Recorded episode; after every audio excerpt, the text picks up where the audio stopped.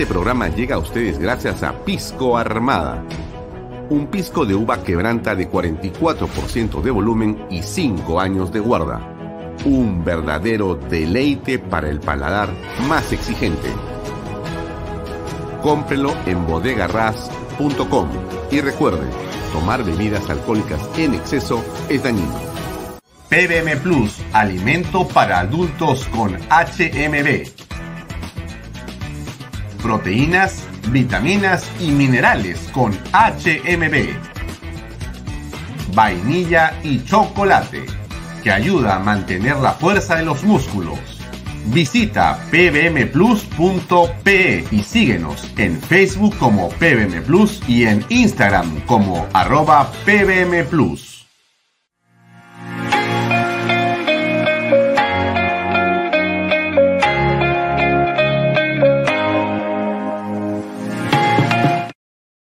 Bienvenido a la familia Sarcleti. Contamos con más de 20 años construyendo momentos especiales en más de 21 establecimientos ubicados en Lima y provincias. Tenemos la variedad de carta más grande para compartir en familia, con amigos o simplemente tomarte un tiempo para ti. ¿Estás listo para vivir la experiencia Sarcleti? ¿Qué tal amigos? ¿Cómo están? Muy buenas noches. Gracias por acompañarnos. Como siempre, estamos con ustedes desde las seis y media de la tarde para conversar en torno a lo que pasa con la actividad y con la coyuntura política. Mi nombre es Alfonso Bahía Herrera y esto es Bahía Talks. Hoy, después de un largo tiempo, el Ministerio de Salud anunció que las medidas que implican el uso de mascarillas, sea una, sean dos, sea de un tipo o del otro, quedan prácticamente de lado. Hay todavía cierta confusión de parte de muchas personas, dicho sea de paso, sobre exactamente cómo y dónde se deben de llevar las mascarillas y qué tipo de restricciones en torno a, digamos, el tránsito de las personas todavía va a implicar tenerlas o no tenerlas. Igual ocurre con el caso de el certificado de vacunación. Todo ello ya está en este momento eh, en un, digamos, eh, franco proceso de comunicación por parte de las autoridades. Nosotros vamos a hablar del tema con el doctor Neira, todavía a las 7 de la noche, 7 y 10 de la noche, para que él nos comente qué es lo que significa en realidad esta decisión del Ministerio de Salud. ¿El COVID ha terminado? Esa es la pregunta que todos nos queremos eh, digamos, la pregunta que nos hacemos y la respuesta que queremos conocer. Bueno, vamos a apuntarle al doctor Omar Neira qué piensa al respecto y qué cosa es aquello que podemos hacer y no hacer a partir de esta disposición que yo entiendo, vamos a preguntarle también al doctor Neira, que entra en funcionamiento desde el día de mañana. Pero vamos a ver qué es lo que eh, ocurre, qué es lo que dicen las autoridades finalmente solamente para que no se olvide usted, mañana se va a debatir la moción para la salida del ministro Huerta. O sea, va a haber una moción y una votación sobre la censura del ministro Huerta. Vamos a ver qué es lo que ocurre. Vamos a transmitir nosotros eso, por supuesto, en Canal B, eh, con los comentarios que correspondan a esta, eh, digamos, decisión del Congreso de la República. Pero quería que usted sepa que eso va a ocurrir mañana de todas maneras. Esta foto quizá, déjame compartirla, ahí está. Quizá esta foto sea la que más le produce a usted sentimientos diversos. Quizá esta fotografía eh, sea la que le hacen pensar a usted muchas cosas. Que es una foto muy bien tomada, es una foto que yo diría histórica, en la que se encuentra el presidente de la República del Perú con su señora esposa, el señor Pedro Castillo Terrones, la señora Lilia Paredes, ambos de visita en Nueva York, en los Estados Unidos, y en una foto oficial posan al lado del presidente de los Estados Unidos y la primera dama de los Estados Unidos. Una foto realmente memorable, una foto muy, pero muy eh, interesante por lo que significa esta fotografía eh, a estas alturas del partido, ¿no es cierto? Está Pedro Castillo, sonriente, bastante satisfecho por su desempeño en Naciones Unidas, con una corbata, creo que no se ha cambiado la corbata del presidente, pero en todo caso eso es lo de menos, pues. Pero ya está convertido en un banquero Pedro Castillo realmente, ¿no? Ha este, asumido un rol distinto.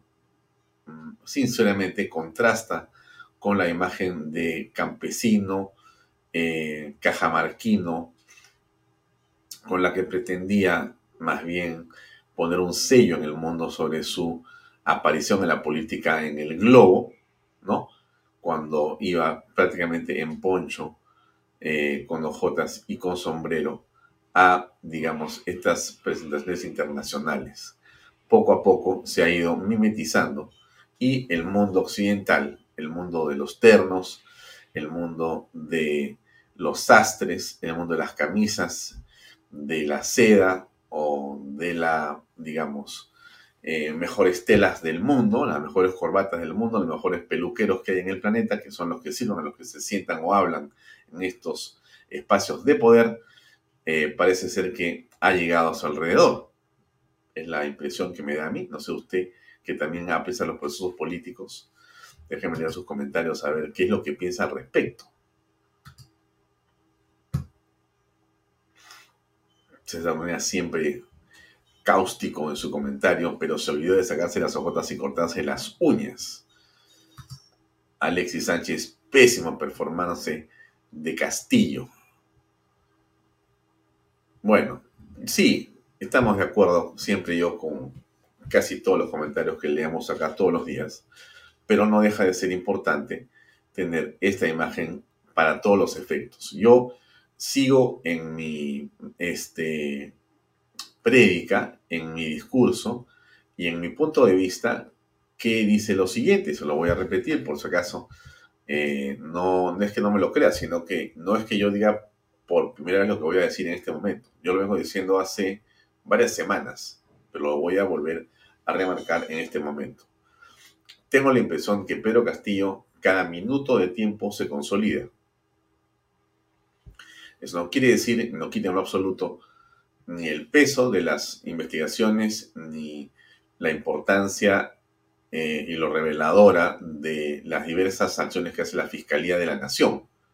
Los elementos de convicción que aportan los colaboradores eficaces y todo este enjambre de conexiones que nos han parecido siempre y lo siguen pareciendo dirigidas a corromper el aparato público. Pero más allá de ese tema, yo le digo siempre a usted, deje eso por un momento en una esfera, póngalo afuera y observe el panorama. Y lo que va a ver usted, que es lo que yo estoy viendo, es a un Pedro Castillo que cada día parece ser más presidente. ¿No? Mira, mira lo que le digo. Muy bien, Sergio Arata, buenas noches. La monja, aunque se desea se vista, mona se queda. Sí, sí, sí, sí, sí, sí, sí, sí, sí. Yo estoy de acuerdo completamente con Sergio. Mira, gracias por la. Gracias por el. por el. Yolanda Rita Esther Mostacero Caballero. Ese nombre parece un poema, ¿eh? muy bien. Es una pena y una vergüenza que este personaje nos represente. Por supuesto que sí. De acuerdo, Sefata, el hábito no hace al monje. Mira, podemos lanzar las frases más interesantes. Todas las frases eh, eh, que ustedes quieran. Irma Graham Chichisola. No sé si Irma Graham es algo del doctor Chichisola, Santo Chichisola. Eh, me gustaría saberlo, si me puedes comentar. Irma Graham ha sido mi profesor en la Universidad de Lima, mi, profesor de Derecho Penal y yo practiqué con el doctor Kikisola en el Girón Junín, y ahí estaba César Nakazaki como, como jefe de práctica, y yo he tenido a, esos profesores en mi, en mi paso por la universidad. Bueno, no deja de ser una foto, pero sigue siendo Castillo jefe de la organización que está robando al Perú. Es correcto. De acuerdo, pero Ahorita analizamos lo Alvarado, pero yo quiero regresar a mi punto, que es el punto que le vengo diciendo a usted hace días, y que tiene que ver con esto, que es un Pedro Castillo que se va transformando, se va transformando en la imagen, en la percepción, porque finalmente, como usted sabe perfectamente, lo hemos conversado acá, déjeme decirse otra vez, las esencias de las personas no cambian. Y ese famoso dicho, la mona aunque se vista de seda, mona se queda, es así. Mire, usted conoce un montón de ejemplos, y, me imagino que podemos conversar horas de este tema, de parafernalias, imágenes, inclusive lujo, ¿no? Vehículos, ropa, casas, lo que usted quiera, ¿no es cierto? Que rodean a los personajes del poder, pero que terminan estrellándose contra la realidad de su poca esencia. Es un contenido, o mejor dicho, es un continente sin un contenido. Es una imagen sin algo que tenga en el interior como mensaje de poder. ¿No es cierto? Entonces, sí, pero otra vez, déjeme, está, está ladrando Cala por acá, disculpe usted por el ladrido, pero bueno. Esto que le digo yo y que le comento a usted es algo que es importante que lo pensemos y lo entendamos. Pero Castillo, con estas imágenes que usted ve acá, está haciendo lo que tiene que hacer en su narrativa. Está haciendo lo que tiene que hacer, que es esto. Parecer un presidente. Parecer un presidente. Porque cuando uno parece un presidente, parece un hombre poderoso. Y cuando tú pareces poderoso, la gente te tiene miedo. Así es, esa es toda la historia de esto. Toda la historia es esa. El poder es lo que Castillo está construyendo, la narrativa del poder, la imagen del poder, los símbolos del poder, los personajes que tienen poder. Por eso es que él abre las puertas a las asociaciones eh, que se agrupan, los colectivos que van a Palacio, no importa de dónde sea, eso es lo de menos. Lo que importa es que él está rodeado de esa gente y aplauden, están con él, le dicen que él es el hombre y pa y puy, él da honores, da honores o a veces reparte cheques. Pero en este caso, lo que usted está apreciando aquí es algo que desde mi punto de vista es una foto para Pedro Castillo y para la señora Lina Paredes espectacularmente importante. Esto no quita en modo alguno todo el rosario de acusaciones que hay y más cosas que vamos a conversar enseguida. Pero esta foto a él le da un millón de puntos. Es mi punto de vista. Me parece, gracias Eddie Strauss Grunenwald o Grunenhalt. No, no, no pronuncio el alemán. Si es que es alemán, discúlpame, pero pienso que es alemán. Sigue un plan bien estructurado. Estoy totalmente de acuerdo contigo. Completamente de acuerdo contigo, porque eso es.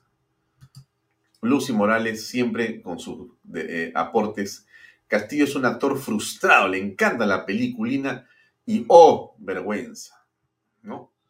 La imagen, ¿qué dice Sergio Rata? La imagen es tan mentirosa como las mentiras que constantemente nos tiene acostumbrados. Claro, Sergio, pero ese es, mira, a ver, para comenzar, yo, no defiendo a Castillo en lo más mínimo, ¿no? Ustedes espero que me tengan bien, estamos bien, estemos bien claros en, eso, ¿no? Yo no tengo ninguna intención ni de estar cerca a Castillo, ni de hacer nada con Castillo, ni mucho menos. Solamente yo estoy feliz donde estoy y soy un periodista independiente y en todo caso estoy más, más cerca o más pegado o soy o me siento primero de derecha, segundo conservador y tercero de oposición. Ya, bacán. Entonces, dicho eso, eso no puede quitar en modo alguno que el análisis que hagamos tenga que tener, por supuesto, elementos que tenemos que poner y reconocer que están haciéndose bien en el lado justamente de las personas que creemos que están haciendo las cosas mal cuando gobiernan o cuando son corruptos o cuando se les investiga por corrupción, como el señor Castillo.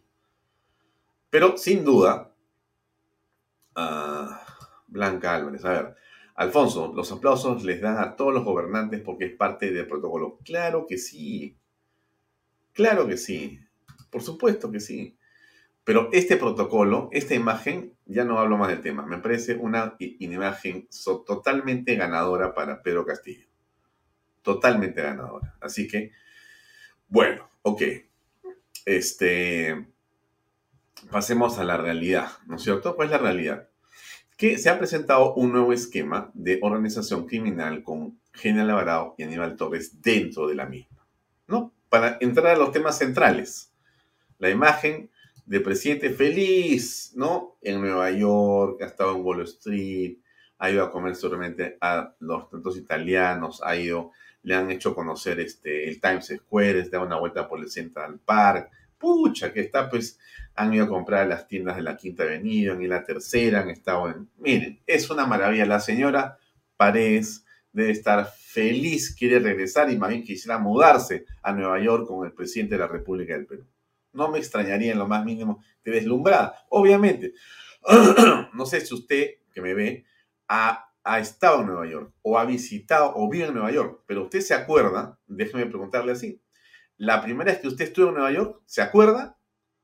Bueno, yo sí me acuerdo cuando llegué a Nueva York por primera vez en mi vida. Eh, creo que tenía, no sé si tenía 18 años o algo así. O 17 o 18 años. Y me quedé, como se dice, con la boca abierta. Sinceramente, ¿por qué? Porque me pareció que todo lo que yo había visto en películas no se asemejaba a esta realidad. Esto era mucho más grande que cualquier película. Era algo fastuoso. Me quedé, sinceramente, con los ojos abiertos y con la boca abierta. Casi me quedo inmóvil. Creo que por una hora me quedé, porque creo que me fui a un hotel por Broadway y me paré en la puerta y me quedé, pues, este, paralizado, mirando. ¿Qué cosa es esto? ¿no? ¿Cómo? Bueno, sin hablar, porque estaba esperando que me recogieran y gracias a Dios se demoraron como una hora en recogerme. Yo sentado en, Nueva York, este, en la mañana, eh, no había lluvia ni nieve, era un día, digamos, más o menos normal, pero fantástico para mí, ¿no? Fue esa, después he ido muchas veces, pero bueno, esa es una primera vez muy interesante, ¿no? Entonces, y eso que yo, como ahora, no era nadie, me explico, ¿no? O sea, ¿qué significa que eres nadie? Que nadie se te acerca, pues estás parado ahí como, como cualquier persona ahí mirando, ¿no? Mirando así, y, no pasa nada, nadie te dice nada. Pero imagínese usted que llega usted como presidente del Perú a Nueva York por primera vez y no queda en Nueva York. Es una cosa, pues, absolutamente, pues, este, choqueable choqueada. Es un shock para todo lo que puede ser el pensamiento de este hombre y esta mujer. El núcleo de su construcción emocional ha sido afectada y tocada claramente. Ellos ya son amigos de Biden y de la esposa, son amigos, pero, pero si ya se han tomado fotos la vez pasada, ya son patas, se ven, son adultos. ¿Qué tal? Joe, ¿qué tal? Ah, ¿cómo se llama este presidente? Eh, Pedro, Pedro, se dan besos, se dan abrazos, se ven en las reuniones y ya son presidentes, pues, esa es la verdad. Este, se da cuenta, ¿no? Están en otro level. Y llega seguramente la limusina, este, Pedro Castillo, le abren la puerta, se le para el soldado, por aquí, por allá. Todo es pues una cuestión que si uno como turista se siente cómodo cuando puede un hotel más o menos regular, se imagina usted va en Naciones Unidas el despliegue que hay ahí, brutal. Este hombre en este momento está, me imagino, que está en Palacio de Gobierno y no alucina lo que todavía no termina de procesar su paso por Nueva York. Es mi percepción otra vez, ¿no? Están, están los dos, deben estar con el mundo que le giren la cabeza de lo que han visto. Porque han estado lamentablemente tres noches o cuatro noches. Y Nueva York en cuatro noches para cualquiera, así tú vayas ahorita y ya conoces también, es bastante intenso. ¿No es cierto? Es la verdad de la milanesa, pues. Los que viven en Nueva York, tengo familiares que viven en Nueva York y, en fin, después ya he conocido Nueva York bastante profundamente. Ya cuando tú conoces ya no pasa nada, pues estás en otra ya. Ya conoces Nueva York, sabes dónde huele mal, dónde huele bien, dónde ir a comer, dónde es barato, dónde es caro, peligroso. Las cosas buenas, las cosas malas, las cosas interesantes. Eso lo, después lo conoces. Pero la primera este, visión parado ahí arriba es brutal. Entonces yo creo que este par de peruanos que nos representan, así no te guste, a mí tampoco, pero eso no interesa, este par que nos representan, porque ellos a representarnos, están en este momento, uff, pero quieren irse a vivir allá, me parece. Pero en fin, entonces, regresamos al tema importante que es este, que le digo yo. La fiscalía, y esto, esto es muy, pero muy, muy, muy serio. El fiscal supremo, Marco Guamán, ha presentado un solo esquema de organización criminal liderado por el presidente Pedro Castillo en el que están incorporados ahora los seis ministros Juan Silva, General Alvarado, Walter Ayala y el primer ministro Aníbal Torres y otras personas más.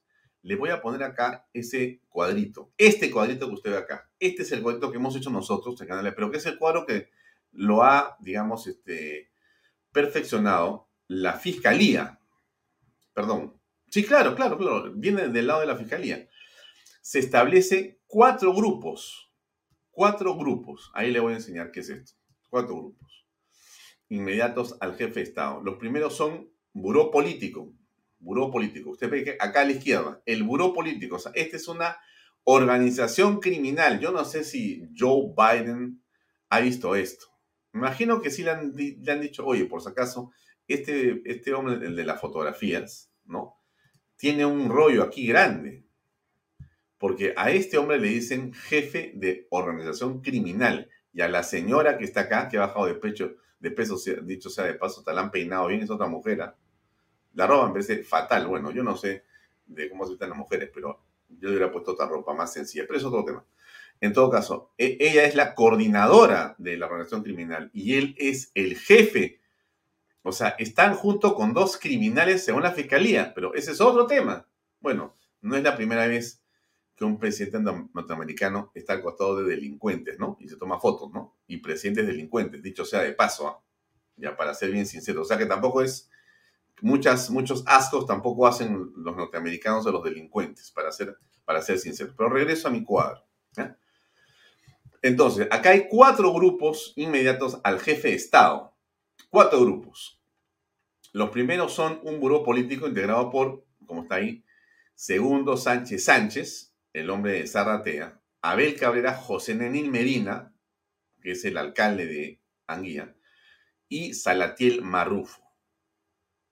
Bueno, pero estos nombres también son la muerte, ¿no? Salatiel, Nenil, Dios mío. Y eh, el conjunto de familiares que está ahí, después donde está evidentemente Lilia Paredes, que es la coordinadora, la primera más coordinadora, está Jennifer Paredes, Gianmarco Castillo, Fray Vázquez y Rubdel Oblitas. Rubdel. Bueno, ya no voy a hablar más de los nombres, pero llamarte, no sé, Rubdel me parece bien complicado en la vida. Nenil o Salatiel, a Bueno, no interesa. Entonces, están acá, en esta, en esta, como familiares también. Después hay un tercer bloque que se llama Gabinete Bajo la Sombra, compuesto por Beder Camacho, otro nombre histórico, ¿no? Eder Vitón, Jorge Tarrillo y Auner Vázquez. Y finalmente el cuarto, donde está solamente Arnulfo Bruno Pacheco Castillo, que usted conoce, que ya ha sido declarado colaborador eficaz. Esta es la organización del señor Pedro Castillo según la Fiscalía de la Nación. Y eh, además de esto, se habla también de Hugo Chávez, expresidente de Petroperú, que habría sido responsable de la presunta red criminal en el Ministerio de Energía y Minas, el señor Hugo Chávez, presuntamente.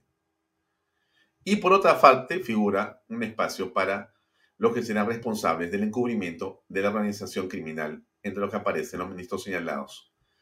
Eh, está Walter Ayala, está el encubrimiento acá, perdónenme, está Aníbal Torres, Beder Camacho, Eder Vitón y Jorge Torrillo Galvez.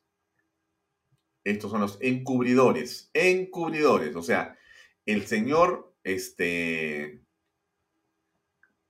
Aníbal Torres es un encubridor y está Juan Silva con provías y pruebas descentralizado. Tremendo, pero tremendo tema el que tienen delante. No, no es una cosa eh, en este momento sencilla. Yo la veo bien, pero bien compleja. Yo tenía un video, pero no lo tengo acá. Qué pena, porque hay un video eh, que hoy día este,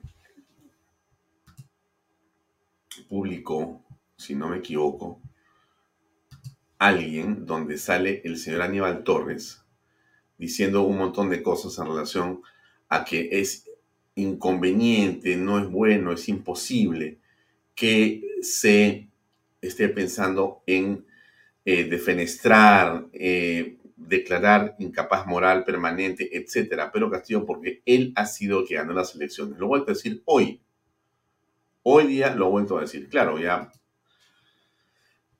es algo que hemos escuchado hablar del señor Aníbal Torres en varias oportunidades, pero Aníbal Torres, como ustedes ven, ya es ahora incorporado a esta eh, presunta organización criminal. Entonces, yo le estaba diciendo a usted em, que, claro, la foto de nuestro amigo Pedro Castillo se le ve pues estupendo, ¿no? Al costado de, el señor Joe Biden, presidente de Estados Unidos, pero bueno, tiene estos asuntos que tiene que resolver aquí en el Perú, sumamente graves, pero sumamente graves. Y la fiscalía avanza, avanza.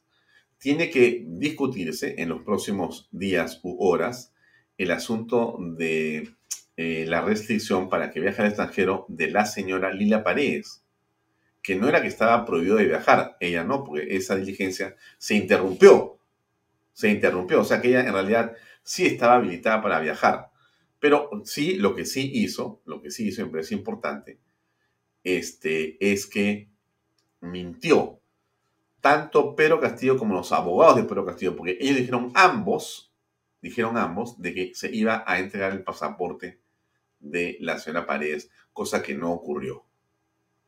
Cosa que no ocurrió y usted recuerda perfectamente el tema. Pero lo dejo ahí para que usted sepa que, al margen de todo, el titular es que hay un esquema de organización criminal donde General Alvarado y Daniel Torres están presentes y metidos también hasta las orejas según la Fiscalía de la Nación.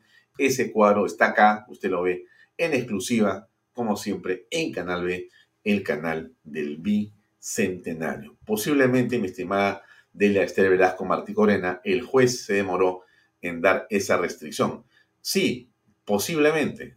Yo también consigo contigo que quizá ahí ha habido bueno, no sé, pues se quedaron, ¿no? No, debería haber ocurrido eso, porque me imagino yo que se está trabajando eh,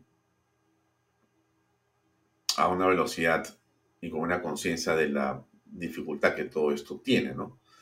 Carlos Galvez Pinillos, de Chota a Madison Square. Se pasó Carlos Galvez. También me gustaría que Carlos me cuente qué, cuando llegó a Nueva York la primera vez, cuál fue su impresión. Es la que quiero, yo le voy a preguntar lo voy a llamar teniendo este programa para preguntarle, quiero que me cuentes dónde estabas y qué viste. Porque para todos los que han ido a Nueva York, es una impresión importante. Es Nueva York, no es poca cosa, es una gran ciudad. Ok, salimos de este tema. Pasemos al siguiente. Otro asunto, justamente, pues, a ver, hoy día en el comercio hay una tremenda, dos páginas enteras en el comercio el día de hoy, se explica que el decreto de urgencia famoso 102, este es el decreto de urgencia que muestra muchas cosas importantes. General Alvarado, cuando era ministro de Vivienda, es el hombre que construye, lleva adelante y se encarga de que todo su equipo trabaje de una manera que ya quisiéramos los peruanos que el Estado trabajara. Y en 12 horas, en 12 horas, construye y saca adelante este decreto y la sustentación del decreto 102-2021, por más o menos 520 millones de soles para hacer 133 obras en Cajamarca, en el Perú, en el Perú, de las cuales 133 millones de soles o 140 son para Cajamarca. Qué casualidad, todos los amigos del presidente, o una buena parte beneficiados con estos contratos. Ese, ese decreto de urgencia 102 es simplemente una prueba, pues, bastante evidente, una, un elemento de convicción, como dicen los penalistas, bastante evidente de lo que estaba pasando acá. No es poca cosa. No se puede pensar en rigor, sinceramente, de que esto fue hecho por el deseo de General Alvarado de que el Perú tuviera rápidamente obras a través del Ministerio de Vivienda. No, porque lo que ha ocurrido en la práctica es que apareció justamente estas reuniones entre los amigos, los chiclayanos, ¿se acuerda usted? Los chiclayanos que iban a los ministerios a decir cuánto presupuesto hay, dónde están las obras, cómo van a ser, y ellos han estado digitando después. Todo ha sido una organización criminal. La fiscalía tiene un punto, tiene un punto, no se puede decir, pues no, realmente la fiscalía pues está arando en el mar, no está arando en el mar, tiene una, digamos, teoría que se está comprobando por los hechos este artículo del comercio, si usted tiene comercio o va a la, este, tiene la versión digital, hay dos páginas gigantescas que muestran los detalles, que no son poca cosa. Como yo la tengo acá, se la voy a mostrar para que, para que veamos un segundo este asunto que a mí me parece, por lo menos a mí me llama la atención. Eso que usted ve ahí. Esto es, mire, ahí está. Ahí se explica la secuencia de documentos enviados mm, el 22 de octubre del 2021. Todo el circuito que pasa en 12 horas, cosas que después son, creo que 4, 5, 6 equipos distintos de multidisciplinarios que se encargan de llevar a cabo este decreto 102. Dos páginas con todos los detalles, desde mi punto de vista, muy interesante. 520 millones de soles, de los cuales una tercera parte se fue para Cajamarca. En un toque, ¿ah? esto es ¡pa! Ya estaban ahí. Y estás hablando de octubre. De eh, agosto, septiembre, octubre. No había pasado dos meses de que estos señores estaban sentados en el gobierno y ya estaban haciendo una serie de tramoyas. Esta es la verdad. Absolutamente. Aquí no es, oye, no, pobre hombre, déjalo, es un campesino con su poncho, con su sombrero, buena gente, es un, como dice este Aníbal Torres, ¿no? No, Alfonso, este, en verdad, eh, él ha ganado su elección, tiene que dejarlo gobernar hasta el 26. No, no, los perdedores no pueden hacer nada, no pueden querer vacarlo, es una buena persona. Claro, seguramente pues Aníbal Torres eh, no tiene lentes de medida, ¿no? Porque si él se sienta hoy a leer el comercio y revisa esto que está acá, mira, es bien grave. ¿ah?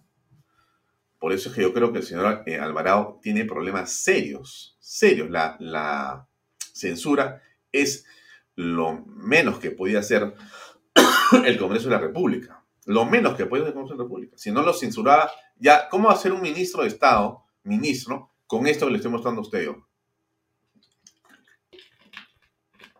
Imposible. Imposible. Encima se iba a trabajar a una empresa que él mismo le ha dado contratos de trabajo por millones de soles. Hoy ya renunció, pero ya, o sea, esto pues es, es la muerte. ¿ah? Son, pero de una sutileza, ¿no? Que, bueno, ya. Eso es un poco lo que quería que usted viera, porque me parece central en esta conversación. Entonces, General Alvarado 12 eh, horas. 12 horas. Bien, esto es otra cosa. Esto, cambio de tema. Ya va a venir mi invitado, pero, pero este es otro tema. En realidad, dos, dos temas vamos a tocar con dos grupos de personas distintos, dos invitados. Vamos a hablar con el doctor Omar Negra y vamos a hablar con unas comunidades campesinas que están en la zona de Yauyos, por si acaso. Si usted está cerca de Yauyos o le interesa lo que pasa con la minería o con esta compañía Sierra Metals, bueno, me han pedido unos comuneros hablar sobre este tema. Voy a dar la versión de ellos. No conozco la versión de la empresa, Sierra Metals. Voy a preguntar por la versión de Sierra Metals. Pero hoy día voy a tener una conversación de unos 15 minutos al final del programa con esta comunidad que me ha pedido quieren contar lo que ha pasado. No sé, yo no sé lo que ha pasado. Me han mandado videos, me han mandado un montón de cosas. Bueno, voy a conversar con eso de ellos dentro de un rato. Pero regreso a este punto en el que estamos aquí. Esta es la sumilla de la denuncia constitucional que presenta la señora Patricia Chirinos contra los denominados niños, Raúl Felipe Doroteo Carvajo, Juan Carlos Mori Celis, Jorge Luis Flores Ancashi, José Darwin Espinosa Vargas, Illich, Freddy López Uraña y Elvis Hernán Vergara Mendoza. Y explica ella su acusación. Por supuesto que ya hayan disparado por todos lados, porque dijo, estos son, y a ella pues le están eh, atacando, ¿no es cierto? Y le han presentado a ella una denuncia constitucional por haber salido a hablar, no sé con qué candidato, creo que de Avanza País, y ya la quieren inhabilitar también a la señora. Eh, enseguida pasó esto. A ver, dijo algo Patricia Chirinos, vamos a escuchar. Penalmente o investigado penalmente con un proceso, enviado una carta, una solicitud. Este es otro tema, pero déjenme avanzar un segundo. Me he adelantado un poquitito. Me he adelantado un poquitito. Ya. A esta señora, que es una congresista valiente, es la primera que pone la denuncia por este, vacancia contra Castillo. Alguien dice que es inoportuna, no importa, ya se puso y es importante. Entonces, a esta señora la quieren fusilar prácticamente. Y le han enviado también un grupo de congresistas, creo que uno, una denuncia constitucional. A ella, a ella, a ella se la quieren, la quieren eliminar del Congreso de la República. ¿ya? ¿Quién ha hecho? Ya, este es el punto. Pues acá viene, acá viene lo que quiero, lo quiero mostrarles. A ver. Esta acusación constitucional que han puesto en mi contra, más la denuncia en ética, simplemente son parte de una venganza política hacia mi persona, porque yo he sido la única congresista que les, los ha acusado constitucionalmente ante la Subcomisión de Acusaciones Constitucionales por lo eh, dicho por la señora colaboradora eficaz, Karelín López, que los indica a ellos eh, como negociadores, ¿no? de sus votos a cambio de obras. Los señores eh, llamados los niños de Acción Popular, de la bancada de Acción Popular, supuestamente han negociado sus votos protegiendo a Pedro Castillo a cambio de obras en sus regiones. Están acusados por corrupción. Ajá. El asunto es bien grave, ¿no? Sobre este tema, yo les había puesto acá, esta es la foto del de, alcalde de San Isidro. Augusto Cáceres salió hoy en Expreso y dijo, eh, son más de seis. Augusto Cáceres es un militante de Acción Popular, es alcalde, es el alcalde en Lima que tiene mayor aprobación y es el alcalde que se plantó a Pedro Castillo. ¿Se acuerda usted? El día 5 de abril, cuando salió Castillo en la, noche del día 4 y dijo, mañana no se trabaja, nada, todo es... Bueno, él dijo, nosotros sí trabajamos como municipio. Y le mandaron la policía para detenerlo. Por supuesto, como se cuadró, no pasó a mayores. A partir de ahí ha tomado un protagonismo Cáceres. Y Hoy día le preguntaban en Expreso, él dice, son más de seis niños los que hay en el Congreso de la República, y lo sabe porque él es de Acción Popular y los conoce. Bueno, este es todo un tema, todo un tema absolutamente complejo. ¿Qué más dijo Patricia Chile? Nos escuchemos. Una carta, una solicitud a la presidenta de la comisión, la señora Lady Camones, para que de una vez haga valer el reglamento del Congreso y eh, retire a los integrantes considerados como los niños de Acción Popular, porque están integrando los niños o tres de esos niños esa subcomisión. Y el reglamento del Congreso dice claramente que ningún congresista que está acusado penalmente o investigado penalmente con un proceso puede ser parte de la comisión. Que se respete el reglamento del Congreso. Ajá, ajá, tiene razón, porque hay la sospecha de que los congresistas podrían estar ofreciendo, negociando sus votos. Los nominados niños. Ese es el punto central de toda esta historia de la congresista Patricia Chineos, a quien vamos a entrevistar de todas maneras. Pero como ya es hora de pasar a lo que es importante, déjenme compartir la imagen de mi entrevistado, que es el doctor Omar Neira. Yo le dije a usted que aquí hay aparentemente una información que ha salido del MIS. Aparentemente no, está en todas partes. Y la voy a poner acá antes de que pase al estudio el doctor Nera, que es esta. Se lo, comparto a usted para que escuche lo que dijo hoy el ministro. No tengo el nombre del ministro, bueno, no lo recuerdo, pero está acá en el video. Escuchemos, por favor. Solamente va a ser obligatorio en los vehículos, en los hospitales, ya, y toda persona que tenga clínica respiratoria, proceso respiratorio. ¿Ya? También ya el uso del carnet también ya está retirándose progresivamente. Solamente va a ser pedida a toda aquel persona que llegue del extranjero. Va a ser obligatorio la muestra de su carnet. Igual, hemos visto que en, el límite entre Perú y Chile, TACNA, pues hemos tenido colas porque tenían que rellenar una ficha. Ya también se ha efectuado eso y solamente va a ser necesario la presentación del carnet de vacunación. Esos son los cambios que se están haciéndose a nivel de las restricciones que estamos teniendo. En los colegios ya sabemos que solamente es opcional, es opcional, ya eso hay que tenerlo presente, es opcional. Gracias. Debe estar saliendo el día, eh, el día de mañana porque teníamos que esperar que se completen eh, las firmas de los ministros que se encuentran en este momento en el exterior. Gracias. Continuación, Latina ministro. Buenos días. María El Pipa de Latina. Eh, una consulta. Esta decisión que se ha tomado es siguiendo los ejemplos de países de Sudamérica como Chile y Argentina porque han bajado los casos de contagio. Allá se retira solamente, se, pide el uso de mascarillas en clínicas. Acá entiendo que también en transporte público. Y mi consulta sobre la vacunación a menores también eh, de 8 meses a 4 años. Van a empezar este fin de semana. Eh, una dosis sirve para vacunar a cuántos niños. Sería bueno que nos explique ese detalle. Gracias.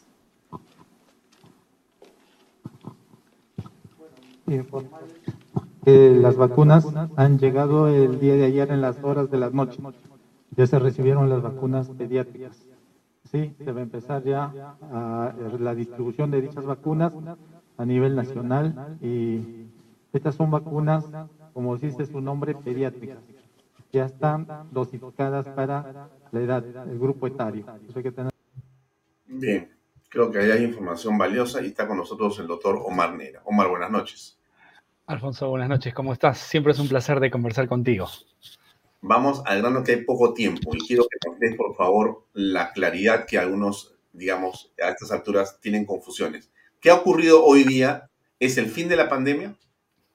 Yo creo que el propio ministro no tiene claro qué, ha ocurrido. Sale a anunciar de que el uso de las mascarillas ya no van a ser obligatorias y, porque no son útiles, pero sale él con sus mascarillas. O sea, ¿qué mensaje y liderazgo y confianza puede ofrecer a una sociedad que viene con complejos, con cierta preocupación y miedos, un ministro cuando sale temeroso a anunciar algo de esto? A ver, eh, la pandemia no se va a terminar porque hay un mandato, porque se le ocurre al presidente, al director de la OMS, al ministro hay dos cosas, ¿no? Hay una serie de mandatos obligatorios que tienen que ver con normas, pero la pandemia en sí es un proceso social como producto de el fenómeno sanitario que nos ocurrió.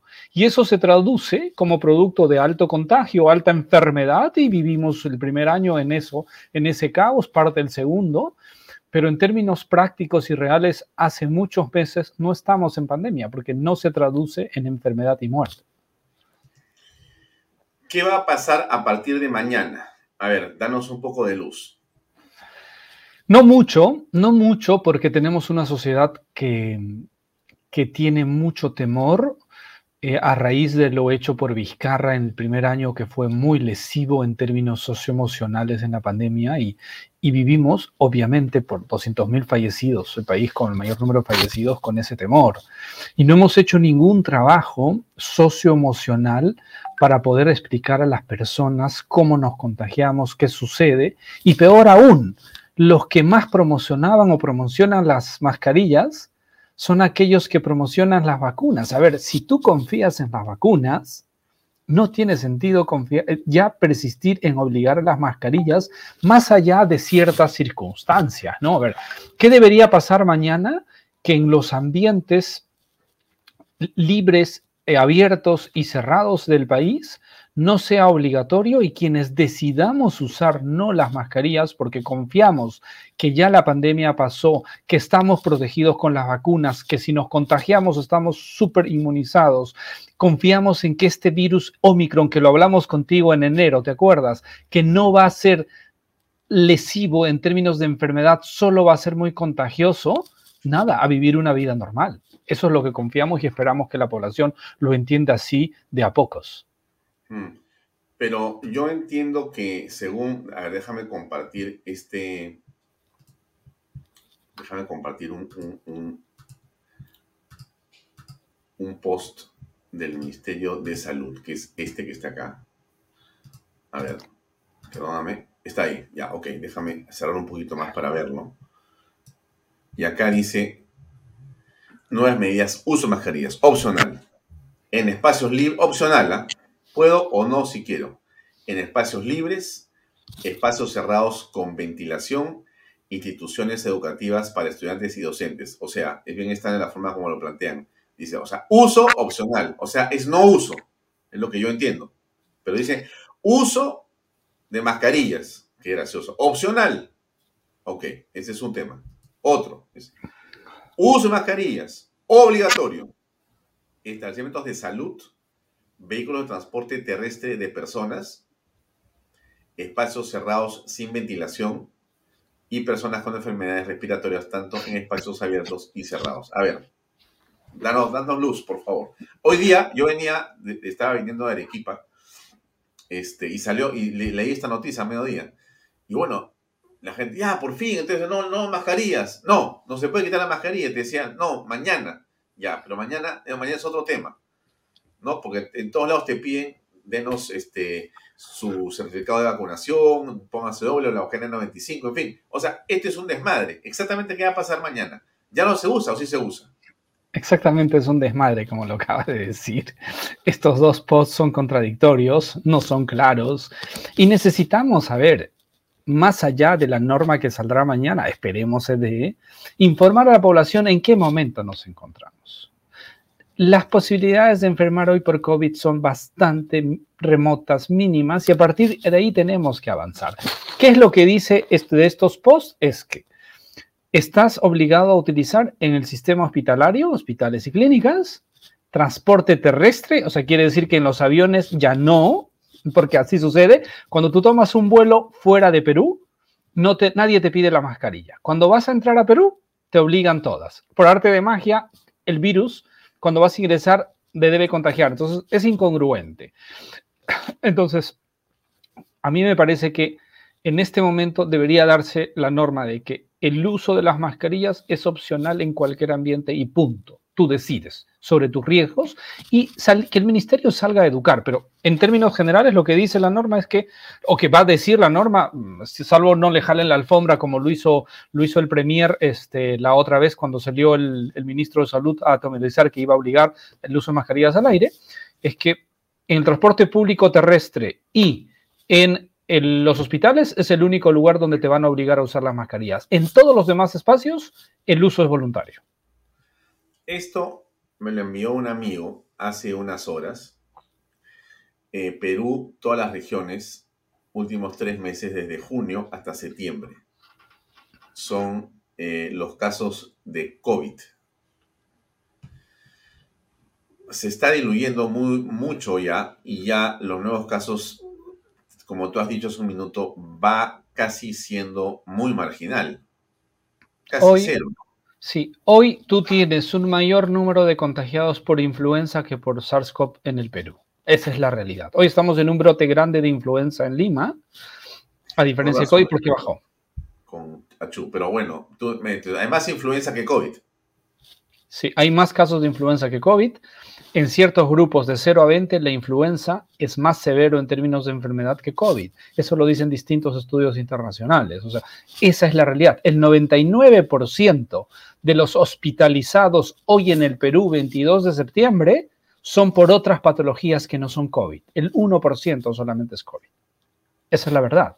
Es la realidad. O sea, nos guste o no, yo sé que a mucho experto esta noticia no le gusta porque le encanta el show de la COVID-19 en estos tres años, pero los que intentamos dar alguna opinión en términos sanitarios, nos alegra que hayamos salido rápidamente y qué bueno que esté la normalidad. De eso se trata. No se trata de permanentemente vivir en una emergencia. Eso no es, eh, no es digamos, comprensible para toda una generación de seres humanos.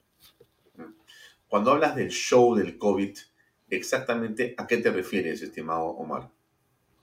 Pues nada, hemos jugado, a ver, a esas comunicaciones de mediodía de Martín Vizcarra, donde jugaba con el temor de las personas sin hacer nada donde jugamos con una impresión de que Sagasti hacía algo cuando no.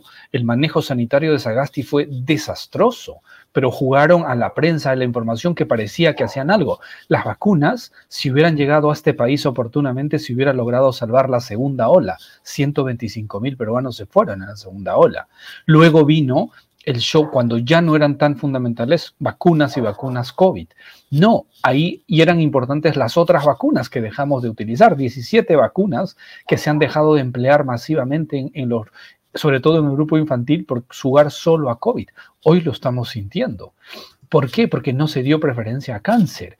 Hoy día tenemos un retraso en diagnóstico de cáncer. O sea, niños que mueren porque falta tratamiento de cáncer, no hay medicamentos. todas las balas de la política sanitaria en estos tres años fueron a jugar al show a COVID. A eso me refiero. Mm. Ahora, este show no ha sido solamente, estimado Omar, una puesta en escena para las cámaras, que era para algunos políticos la oportunidad para estar de manera permanente en la televisión y en los medios, apareciendo como salvadores o directores de eh, la salvación, sino ha sido también eh, un medio para la corrupción y el gran gasto sin control de dineros del Estado.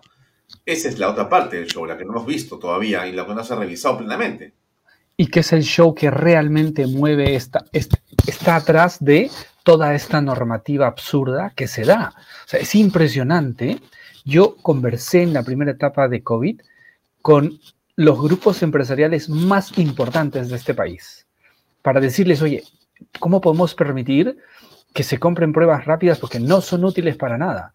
Y ellos te, respondían, no, pero es el presidente, no lo está pidiendo. Donaban 500 millones de dólares para eso. Luego sacaron otra norma que era obligatorio el uso de pruebas rápidas si tú querías volver a trabajar. Fue otro negocio. Las caretas faciales, los termómetros. todo eso configuró una suerte de ganancia de mucha gente y el Perú desembolsó millones de millones de dólares en productos y en estrategias que fueron inservibles y siempre lo supimos. No somos generales después de la batalla, este Alfonso. Esto se sabía antes, un mes antes por lo menos sabíamos de todo esto.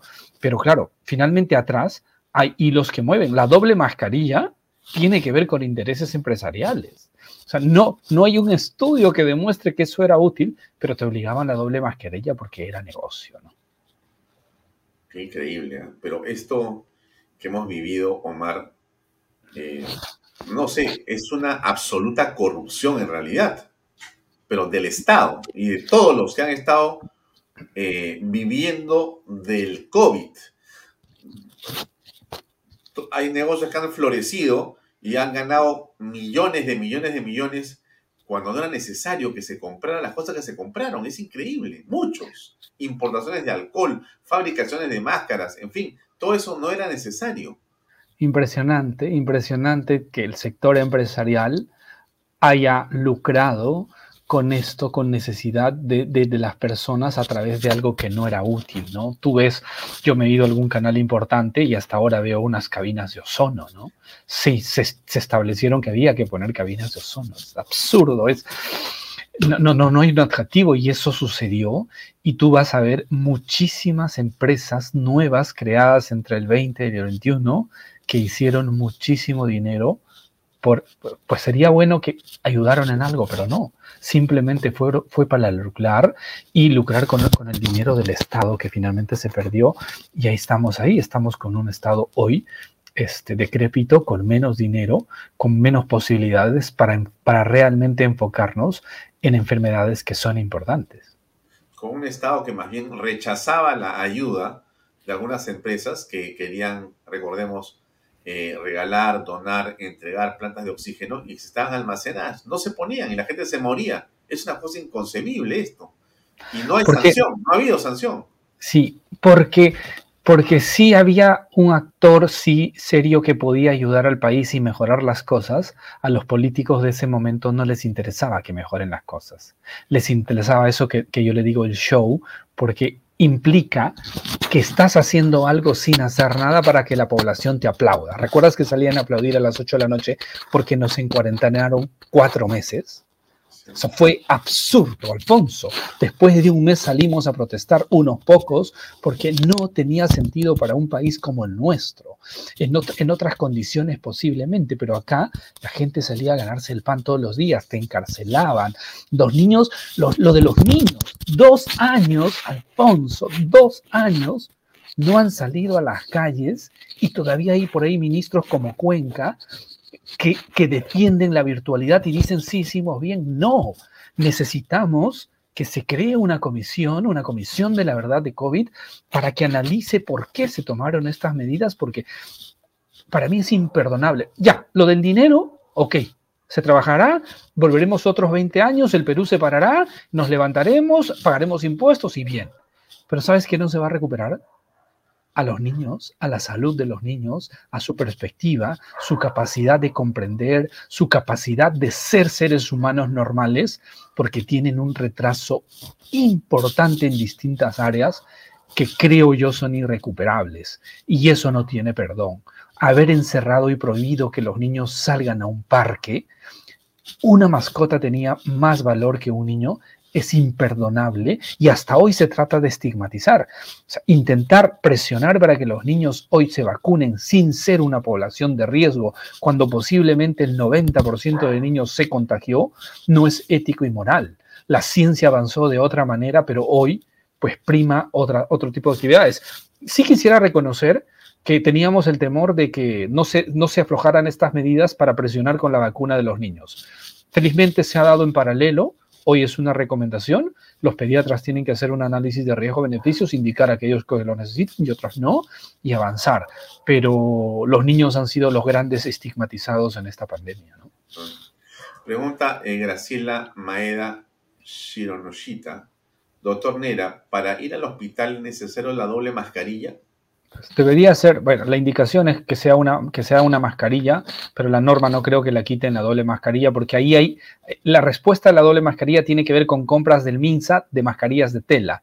Cuando vieron que era, eran inútiles las mascarillas de tela y para no retirarlas porque era una norma técnica, implantan la doble mascarilla. esa es la explicación de la doble mascarilla, para salvar compras de mascarillas de tela que hasta hoy tienen en stock. Entonces, a ver, tiene una base, ¿no? A ver, el sistema hospitalario siempre ha sido contaminado y será. Ahí hay un principio. A ver, los europeos, sobre todo los del norte, hoy no indican, inclusive salvo en, los, las áreas respiratorias, no indican las mascarillas porque necesitan el vínculo del paciente doctor que sea face to face. O sea, somos humanos y necesitamos que el médico sea capaz. Dale, pero hoy la norma por lo menos dice eso, eso es un avance. Para ir a un hospital necesitas usar la mascarilla, posiblemente indiquen todavía la doble mascarilla. Con una estará bien, pero yo soy de, las personas que yo uso, he usado durante mucho tiempo y cuando atiendo y hago cirugías, opero con mascarillas, definitivamente. Pero eso es para prevenir yo contagiar al paciente, no al revés. Repasemos otra vez esta segunda diapositiva, donde se señala, por ejemplo, que eh, se va a mantener el uso de mascarillas, y eso me parece que hasta la doble que estamos hablando, en los establecimientos de salud, llámese clínicas y hospitales. Es decir, la gente para entrar, imagino que una farmacia también, ¿no? No, en cualquier sistema de establecimiento de salud, excepto las farmacias, en las farmacias siempre se liberó, porque además las farmacias están cerca de la calle. Entonces, es un condicionamiento distinto. La mayoría de farmacias y boticas en el Perú están como cualquier tienda a la que hoy vas a entrar sin mascarillas. ¿Por qué, ¿Por qué no las farmacias? Porque ahí no hay contaminación a diferencia de un sistema sanitario. Digamos, es una explicación que puede. Los vehículos de transporte terrestre, pues, en fin, están tugurizados. Hablando de buses, taxis, el tren, el... el, el, ya, ahí es, es, discutible ahí porque mira, si tú abres las ventanas estás mejor ventilado posiblemente que el cine, que un restaurante dale, hay cosas todavía absurdas, ¿no? Y yo creo que ahí debe, haber, debe dejarse la elección al, ciudadano y, si el ciudadano está con un proceso respiratorio, el que está enfermo se pone para no contagiar a los demás, no los demás para no contagiarse. Ese es un cambio que hay que trabajar en los próximos meses, ¿no? La tercera... Cerrado sin ventilación. Eso, es, eso, eso va a ser, digamos, discriminatorio porque cada, cada institución o cada propietario va a decidir qué es, ventilación y qué no es y cómo va, si ventilo o no ventilo. Y entonces hoy veo que muchos funcionarios y administradores privados son paranoicos y van a seguir obligando. Eso, eso, es lo que da. En la práctica hay que los ciudadanos hacer respetar derechos y razonabilidad y, y, avanzar con eso, ¿no? Pero habrá algunos que, pues si es un sector privado, te dice, no te dejo ingresar nada, pero eso, por ejemplo, me parece un error porque es difícil de aplicar en la vida real. porque se deja a la una discrecionalidad de gente que usualmente no va a ser racional. Ya. Y después a las personas con enfermedades respiratorias, tanto en espacios abiertos y cerrados. A mí me parece que esa debería ser la única recomendación. Que las personas que tienen una, una enfermedad respiratoria se les recomiende utilizar las mascarillas para que no contagien o eviten mayores contagios. Esa me parece la única, digamos, indicación que debería primar. Ya. Bueno, y entonces, y con respecto de la anterior eh, diapositiva, eh, déjame ver si la tengo acá ubicada todavía. Creo que está aquí, efectivamente. Ok, acá dice. Entonces, en los espacios abiertos, en principio, no. Sí, no. Es decir, un centro comercial ya no tiene que pedirte para que vayas a entrar, ¿no es cierto? No, los centros comerciales están perfectamente ventilados y hoy día no, no deberían exigir. En la calle misma, ya no te puede la policía, póngase su mascarilla. Pero yo tuve dos, yo tuve dos eventos con la policía y claro, sí, claro, este, yo, yo, tengo las denuncias ahí que he realizado inspectoría que hasta ahora no las resuelve, pero eso me pasó, o sea, sí, le, pasaba a cualquier peruano, ¿no? Entonces, hoy no, tú en la, en la calle, es absurdo, pero nada, esperemos que las personas comprendan. Yo veo personas andando en la calle con mascarillas, entran a un restaurante con mascarillas, se sientan y se quitan las mascarillas, terminan, salen y se ponen las mascarillas, ¿no? Eso es un problema socioemocional complejo que hay que trabajar más que estigmatizar, porque realmente no está siendo útil, ¿no? O sea, en realidad, estimado Omar, aquí hay un problema de este conductas. Psicología. Sí, es un este, eso se llama un fenómeno pospandémico. Yo le llamo el síndrome de Estocolmo, pero es mucho más complejo. Los especialistas nos comentan que, que necesitamos trabajar con la sociedad para que aprenda a volver a tener confianza en una vida normal. Eso no está sucediendo. Las personas viven con mucho temor por este riesgo infundado ya en este momento y las autoridades no han sido capaces de desvirtuar ello, ¿no? Y acá dice espacios cerrados con ventilación. Regresamos al es, es igual que el anterior, o sea, tienes sí y tienes no. Espacios cerrados. Eh, sí, y el otro con ventilación. dale, así, que yo creo que ahí el MINSA no, o sea, ha, tenido cierto temor y no han querido ser completamente enérgicos, pero nada, la mayoría de los espacios en el, en el país no deberían obligarse el uso de la mascarilla. Quien se sienta cómodo lo puede seguir usando, ¿no? Los colegios, las ah, universidades, ya no todas las instituciones educativas en este momento, eso incluye administrativos y profesores, porque la de hace unos días solo era para alumnos, en este momento ya no es obligatorio el uso de las mascarillas. Ya, bien. En un post podrían comunicar bien, decir, quien se sienta, quien esté contagiado con un respiratorio, le recomendamos su mascarilla. Los demás, el uso facultativo. Y ya está, en un solo post. Para terminar, entonces, una reflexión final sobre el, uso o el fin del uso de las mascarillas o el fin del, y el del COVID. Una reflexión final de tu parte, por favor, Omar. Comprender que este es un proceso muy complejo que hemos vivido todos como sociedad, en especial en el Perú con el número de fallecidos y todos tenemos fallecidos en nuestras familias, por lo menos en mi caso es así, ha sido doloroso, pero es necesario comprender que hay una vida que continúa y esta debe ser en normalidad porque somos seres humanos sociables y en ese estándar el uso de las mascarillas resultaron ser un símbolo que en principio podrían haber sido útiles, pero en la actualidad ya no. Y bajo ese concepto las personas poco a poco deben hacer ese análisis e ir comprendiendo que ya pasó la pandemia e intentar tener una normalidad porque de eso se trata. Bien, Omar, no te quito más tiempo, te agradezco mucho por tu disposición siempre a informarnos. Muchas gracias. No, Alfonso, para mí siempre es un placer de conversar contigo, que estés bien, un abrazo. Gracias. Buenas noches. Bien amigos, era el doctor Omar Nera que tengo la gentileza de acompañarnos unos minutos para que nos cuente en realidad qué cosa es lo que pasa a partir de mañana. En resumen, yo le diría que, digamos, en las calles ya no hay máscaras, ya no hay mascarillas, en los centros comerciales, en las zonas públicas ventiladas, ya mascarillas, colegios, universidades, etcétera, ya mascarillas, ya entramos a una etapa de normalización, ¿no? En ciertos hospitales, en los hospitales solamente sí, y en algunos espacios, como se dice, es discrecional, ¿no? Si dicen que no está ventilado, pues, ¿qué pasa en los restaurantes? Imagino que no, ¿no? Imagino que no. ¿Qué pasa en los aviones? Me imagino que no te pedirán, porque el avión tiene ventilación que se le ha puesto justamente para que no haya problema. Bueno, en todo caso, veremos cómo se aplican las cosas a partir de mañana. Sigo con mi programa. Eh, este asunto de Herbie Colchao es tremendo, porque lo que está pasando acá es que la fiscalía ahora está investigando qué es lo que ha ocurrido. Usted me imagino que se da cuenta de la gravedad de esta situación. O sea, a ver, este, la, la fiscal Marita Barreto, usted, ya hemos hablado de Marita Barreto, ¿no es cierto? Usted sabe quién es Marita Barreto, esta fiscal importante, que es la coordinadora del equipo especial de contra la corrupción del poder. Equipo especial contra la corrupción del Así se llama eh, este grupo que está coordinando Marita Barreto, la doctora, la fiscal Marita Barreto.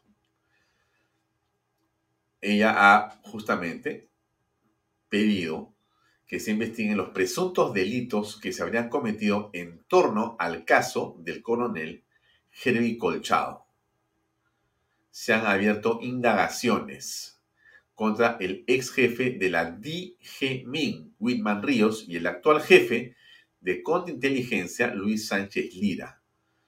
El presunto delito cometido es el de abuso de autoridad que se habría dado en torno al retiro de Colchado de su cargo y su posterior reposición como jefe de la división de búsqueda de la DGMIN o la DGMIN. No sé cuál es la, realmente el nombre de la, de la institución. Einstein Damascen, que es el encargado, el fiscal encargado eh, de la primera Fiscalía Penal Corporativa de San Isidro, ha planteado realizar las investigaciones preliminares en un plazo de 60 días para ver qué fue lo que pasó, cómo se explican las idas y venidas, sale, no sale, se queda, se va, todo ese tema. Y en este periodo de tiempo se van a dar las diligencias para esclarecer este caso. Se van a tomar declaraciones de Colchado y de los investigados, por si acaso, el próximo 12 de octubre. Así está esta situación que usted también me imagino que reconoce o aprecia, que tiene que ver con la forma en que el gobierno pretende protegerse, pretende salvarse las investigaciones. Ya hemos conversado con usted in extenso, pero lo, reiteramos en el sentido de que es la, digamos, eh, inocencia más culpable que hemos visto cuando el señor Pedro Castillo, declarando o eh, este, señalando públicamente que él es inocente y tiene las manos limpias, todo lo que hace es mostrar o dar la impresión que rehuye de las declaraciones, de las indagaciones, de las pesquisas, de las investigaciones. Rehuye de todo ello porque da la impresión que fuera culpable. Eso es en verdad lo que apreciamos nosotros. Va a la fiscalía y dice, sí, he venido aquí a colaborar y mi colaboración es decir que no voy a decir nada. ¿Cómo? Así es, esa es mi declaración. Tengo derecho a quedarme callado y he venido a quedarme callado. Apunte usted, Castillo se quedó callado hasta luego, chao, y se va. En honor de multitud, va a la prensa y dice, hemos efectivamente cumplido con la diligencia y nosotros estamos dispuestos a colaborar siempre como hoy día. Hemos colaborado porque hemos ido a decir nuestra opinión a la fiscalía sobre lo que está pasando. Nadie le pregunta cuál es su opinión, porque la opinión es que no tiene opinión. Impresionante, la, la manera como Castillo se ha defendido es realmente impactante el tema de eh, los recursos presentados para que eh, no puedan llevarse los registros de las cámaras de Palacio, siendo un asunto que el juez está mandando como un tema obligado, es pues, y las teorías de los abogados son realmente pues este cósmicas, cósmicas, ¿no? Porque la teoría del eh, abogado del presidente es, miren, acá está la resolución del juez que dice que sí pueden entrar a pedir los registros de las cámaras. Pero yo leo acá que ha habido tres, eh, tres, miembros de la, de, la, de, la, de la decisión. Dos que están en favor de que sí puedan venir a pedir y uno que no. Entonces, yo como abogado, más bien quiero decir que la que vale es la que dice que no pueden venir a pedir el registro de las cámaras. Pero, a ver, ¿cómo me explico, abogado? Si en el derecho se dice que si hay tres y dos están en favor, hay que tomar la decisión que dicen los dos, que son mayoría. No, no, no, no, no, no. Yo creo que lo que vale es el que dice que no. Y voy a presentar todos mis recursos para evitar que se regresen las, grabaciones acá. Esta es una especie, pues, de, de locura. De locura. Bueno, ah, me había pasado al siguiente punto, que era este de la reducción de votos de Pedro Castillo. Muy importante. Pero antes de pasar a este tema, ya estoy cerca de nuestros amigos de la comunidad que hoy día nos van a visitar. Me va, a visitar tanto Alan Sandoval López, presidente, y Juan Bejarano Vivas, comunidad campesina de San Lorenzo de Alice. Creo que ya están conectados conmigo, los estoy viendo. Vamos a ver si están acá. Buenas noches. ¿Cómo les va? Buenas noches. ¿Cómo están? Buenas noches. Por favor, ¿cómo mi nombre es Alfonso Baella. Buenas Estoy noches. para escucharlos. Los quiero escuchar con atención. Les pido, por favor, que se identifiquen y me cuenten cuál es el problema que tienen. Con mucho gusto. Por favor, ¿su nombre cuál es? ¿Me están escuchando? Bueno, buenas noches. Soy Juan Carlos Bejarano Vivas, comunero de la comunidad campesina San Lorenzo de Alice. Ah, bueno, amigo periodista, esto, nosotros. Sí, sí. Lo escucho. Nosotros, los comuneros de la comunidad campesina San Lorenzo de Alice, provincia de Yavios, región Lima, provincias, es bastante molestos, incómodos por la indiferencia de la empresa Sociedad Minera Corona, hoy Sierra Metals. Nos ponemos en pie de lucha por, como lo manifesté hace un momento, por la indiferencia ante temas ambientales, temas sociales, temas económicos de usufructo, nos tienen tan postergados durante tantos años a nuestra comunidad y necesitamos con urgencia un diálogo con ellos, un diálogo para superar todas estas, estas indiferencias, estos impases que hay con nuestra, entre nuestra comunidad y la empresa. Nosotros como comunidad somos propietarios de ese espacio en las cuales ellos hacen los trabajos mineros. Ajá. ¿Cuáles son los principales requerimientos o demandas que ustedes tienen, por favor? Si habría alguna pregunta más bien para poder esto... Sí, le estoy, le estoy haciendo la pregunta. ¿Cuáles son las principales eh, demandas que ustedes tienen? ¿Cuáles son? No sé si me escucha. Eh, estimados amigos de Salud Le comento, por ejemplo, no se realizan los monitoreos ambientales. ¿Me escucha? Sí, lo escucho perfecto. Dele, por favor, sí. No se realizan los monitoreos ambientales como corresponde, creando una incertidumbre y duda en la población de influencia directa e indirecta, debido a la contaminación ambiental constante. ¿Eso qué significa? Que por nuestros ríos, en, horas de la madrugada, pasan con una coloración atípica, diferente, y en estos momentos de estiaje donde no hay esto, precipitaciones que puedan hacer cambiar ese color. Entonces, eso a nosotros nos preocupa. También nosotros rechazamos esto tajantemente la indiferencia de la empresa por no permitirnos a nosotros tener acceso a espacios laborales, a ser proveedores de bienes y servicios, esto de la población en general. No nos dan el acceso a ese a ese tipo de trabajos. Nosotros el 2011 hemos firmado un, contrato de usufructo que es bastante lesivo para nuestra comunidad y muy ventajoso para ellos. Entonces nosotros quisiéramos que todos esos puntos los revisemos, lleguemos a un acuerdo adecuado en función al respeto mutuo y bueno, pues, y tomaremos nosotros esto, diferentes esto, diferentes condiciones para poder amistarnos, para vivir en armonía entre la empresa y la comunidad. Muy bien. Eh, ¿Se han producido hechos de violencia en las últimas horas? Eso es esto, no se ajusta a la realidad ni a la verdad eso. Nosotros hemos sido pacíficos en todo momento y muy respetuosos, además, con los trabajadores que estaban en, asentados en, en el asentamiento minero. Esto, no hubo ningún tipo de desmanes, eso lo, lo manifestamos con toda veracidad. Esto, no hubo desmanes, esto, amigo periodista. ¿Han, ¿Han habido bloqueos de vías de acceso? Bueno, a ver, este, para mencionarle, para manifestarle, bueno, el quien le habla es el presidente del Frente de Defensa. Si bien es cierto, nosotros hemos tomado una vía, esa vía es de propiedad privada de un comunero eh, del lugar, ¿no? Eh, no es una vía pública, qué sé yo, entonces nosotros hemos sido muy respetuosos eh, para tomar esos accionarios, ¿no? Si bien es cierto, estamos en todo nuestro derecho como comuneros, como comunidad, de poder este, hacer llegar nuestra incomodidad, ¿no?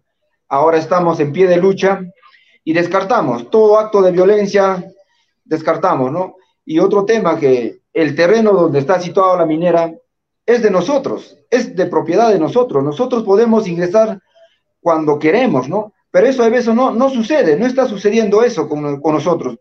Eh, para entrar a, la, a, nuestro terreno tenemos que pedir permiso, nos, nos, no, no, nos hacen demorar, toda una burocracia y entonces nosotros cansados de eso, de los incumplimientos que vienen dándose por parte de la minera Corona, eh, a raíz de todo esto nosotros hemos tomado esta medida no radical, es una medida que nosotros ya estamos cansados, una medida pacífica, solo hemos obstaculizado de repente un sector donde ellos no, no queremos que ingresen, ¿no?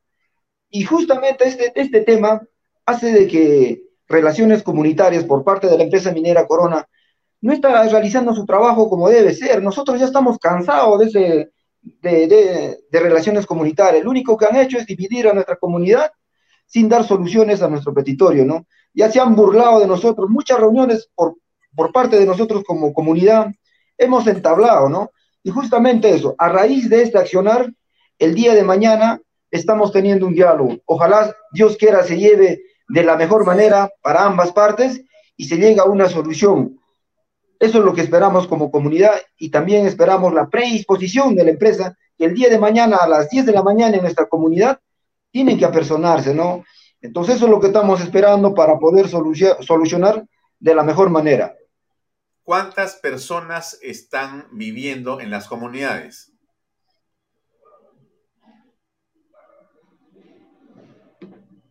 ¿Me escuchan? ¿Me escuchan?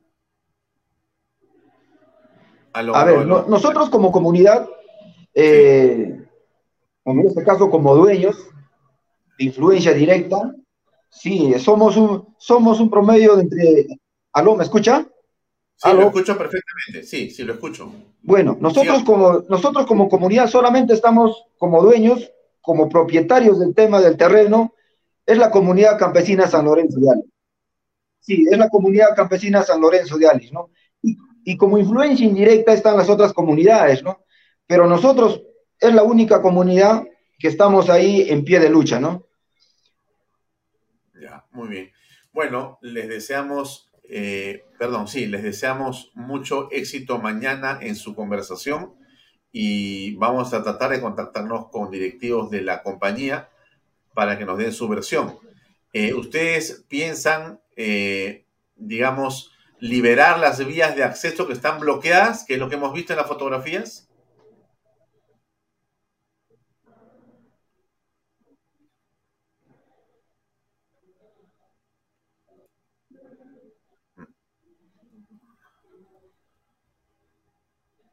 No sé si me escucharon en la pregunta.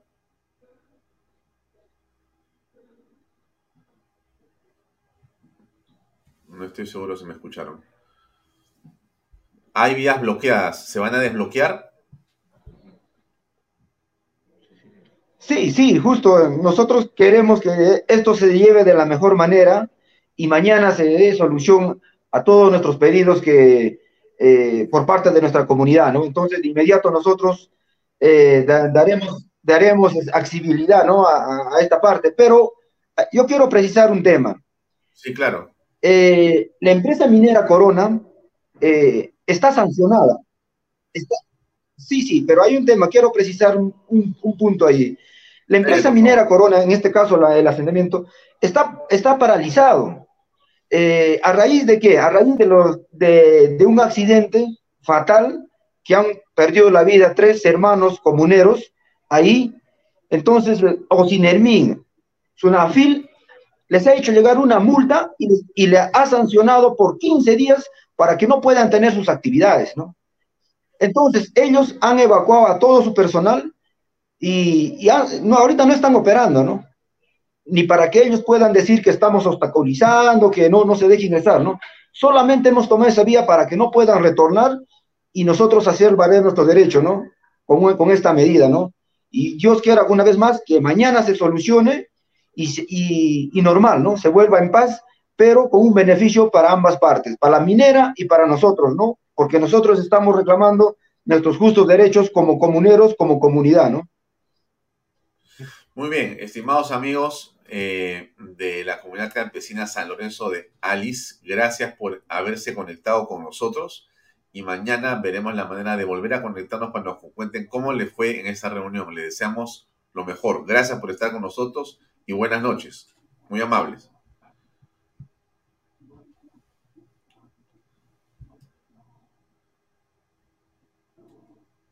Muchas gracias, buenas noches. Gracias por darnos el espacio y gracias a todos tus televidentes de, este hermoso canal, ¿no? Gracias, gracias, gracias. Buenas noches, gracias, gracias por lo de hermoso. En todo caso, eso es lo que está pasando en Yauyos. Vamos a ver qué cosa ocurre y si podemos contactar con alguien de la comunidad para que nos cuente qué cosa ha ocurrido, ¿no es cierto? Termino el programa con dos cosas chiquitas. Una es esto que ha dicho Julio Velarde sobre este pobre crecimiento del 3% proyectado para el 23 Claro, este, este es un tema central que vale la pena que repasemos y que no dejemos de lado. Eh, es muy importante el asunto de la inversión, pero la inversión viene vía la confianza. Sin confianza es imposible. Lo hemos dicho muchas veces. La ecuación es muy sencilla. Confianza, inversión, confianza. Confianza, inversión. Inversión, trabajo. Trabajo, eh, dignidad, desarrollo y felicidad para los peruanos. No hay nada mejor, no hay ningún programa social es mejor que tener trabajo. Eso es lo mejor que puede haber, siempre. Y eso se hace vía inversión. Debería Pedro Castillo, ahora que es amigo de Joe Biden, que le pregunte cómo se genera confianza. Aunque Biden más bien genera desconfianza. Pero bueno, que vea en los Estados Unidos ejemplos de cómo generar confianza para la inversión. Y que él se pregunte, Pedro Castillo se pregunte, ¿por qué es que del Perú han salido entre 15 mil y 20 mil millones de dólares de peruanos que se han ido justamente al país de Biden, producto de la entrada de Pedro Castillo, del señor Bermejo, del señor Cerrón y compañía? ¿Por qué ha ocurrido eso? ¿Por qué los peruanos han decidido sacar su plata de acá y llevarla a ese país donde, justamente, a Nueva York? ¿Por qué ha ocurrido eso? Sería bueno que le pregunte a Biden, ¿qué cosa tiene Estados Unidos que no tiene el Perú? Seguramente Biden le va a poder explicar. O de repente le damos algunos nombres de personas para que le expliquen a, a, Pedro, a Pedro Castillo. Pero es bien importante eso, no es una cuestión cualquiera. Se los dejo ahí para la reflexión. Me despido ya de ustedes hasta mañana. Está esto clarísimo, ¿no? Uso de mascarillas y presentación de carnet dejarán de ser obligatorios. Ese es el titular, el super titular que creo que a todos nos da de todas maneras bastante satisfacción. Listo amigos, gracias por estar con nosotros esta noche. Mañana estamos con ustedes para cerrar la semana. Eh, gracias por acompañarnos y seguimos en Vaya Talks y Canal B a toda velocidad. Permiso, muy buenas noches. Este programa llega a ustedes gracias a Pisco Armada. Un pisco de uva quebranta de 44% de volumen y 5 años de guarda. Un verdadero deleite para el paladar más exigente. Cómprelo en bodegarras.com y recuerde, tomar bebidas alcohólicas en exceso es dañino. PBM Plus, alimento para adultos con HMB. proteínas, vitaminas y minerales con HMB. Vainilla y chocolate, que ayuda a mantener la fuerza de los músculos. Visita pbmplus.pe y síguenos en Facebook como pbmplus y en Instagram como arroba pbmplus.